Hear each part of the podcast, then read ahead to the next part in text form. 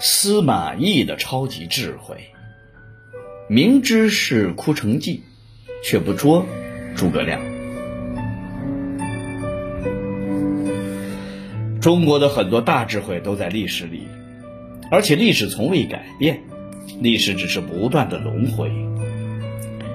历史中，诸葛亮羽扇龙精，轻易的就以空城计骗过了司马懿，真是如此吗？殊不知，在空城计中，司马懿与诸葛亮的空城之上的博弈，却是精彩纷呈的。那是一场关乎于崇王齿寒因对手而存在的较量，可谓精妙绝伦。山外有山，计外有计。凭司马懿机智谋略，怎能不了解十五万大军于小小西城所形成的事态呢？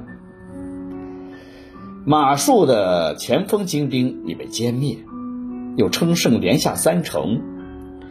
蜀军其余各部都受到重创，此时的西城已在司马懿的问中，胜券在握。司马懿对诸葛亮的总兵力和大概部署也早已心中有数。一座小小的西城，即使四面埋伏，充其量也不会超过一两万人。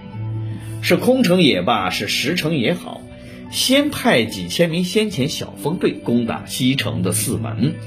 其虚实便立见风晓，还用得着竖起耳朵听情声吗？这是连中等智商的下级军官都懂得的军事常识，何况老谋深算的司马懿？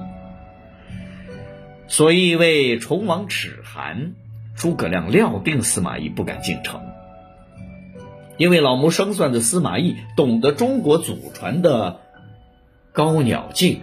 良弓藏，狡兔死，走狗烹的血的教训，也熟知历代卸磨杀驴的帝王故计，生怕此役取得决定性胜利之后，魏明帝曹睿玩弄推完磨杀驴吃的小伎俩，所以才故意放走与自己旗鼓相当的敌手诸葛亮。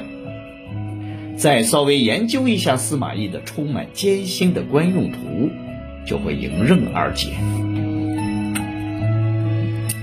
曹操在世时深知司马懿的才智，但总是对他存有戒心。曾对华用说：“司马懿因事狼顾，不可赋以兵权，久必为国家大祸。”并多次告诫说：“司马懿野心勃勃，久必为患。”不可重用，因此只让他做了个小小的相府文学员，后转为丞相的主簿，也就是行政秘书。司马懿对此也心领神会，为避免杀身之祸，就采取韬光养晦的办法，不急在曹操在世时建功立业，处于默默无闻的状态。曹操死后，曹丕篡汉称帝。因为曹丕为太子时，司马懿是太子中世子，为丕所倚重，所以曹丕很欣赏司马懿的才能，所以开始提拔重用，累迁尚书、右仆射、辅军大将军等职。曹丕死，曹睿继位后，司马懿为骠骑大将军，总督雍州西凉重兵，坐镇长安。位高权重，朝野忌惮。诸葛亮兵出祁山，连连获胜，势如破竹。曹魏诸将未人敢应其锋，朝野正恐。在危亡之秋，曹睿不得已又重新启用司马懿，封为平西都督，领兵与诸葛亮对垒，借以挽救危局。司马懿心里明白。能得到这个平西都督的头衔，完全是诸葛亮的功劳。他应当感谢的不是魏帝曹睿，而是自己的宿敌诸葛亮。从某种意义上讲，诸葛亮才是决定司马懿能否掌握权力的人物。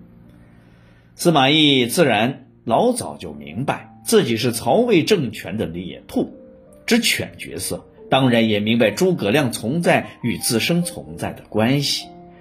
矛盾的对立双方是对立的统一，相辅相成的。曹魏一方能制衡诸葛亮的人物，唯有司马懿一人。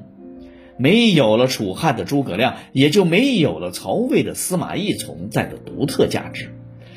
如果在西域活捉或杀掉诸葛亮，楚军就会全面崩溃，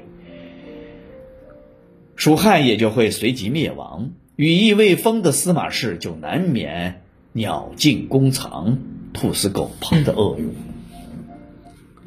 这是当时的司马懿不愿看到的局面。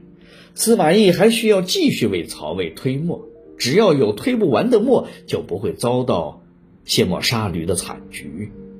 继续推磨的前提就是诸葛亮必须继续存在，以此来争取时间，培植势力，等待时机，施展自己的宏图大志。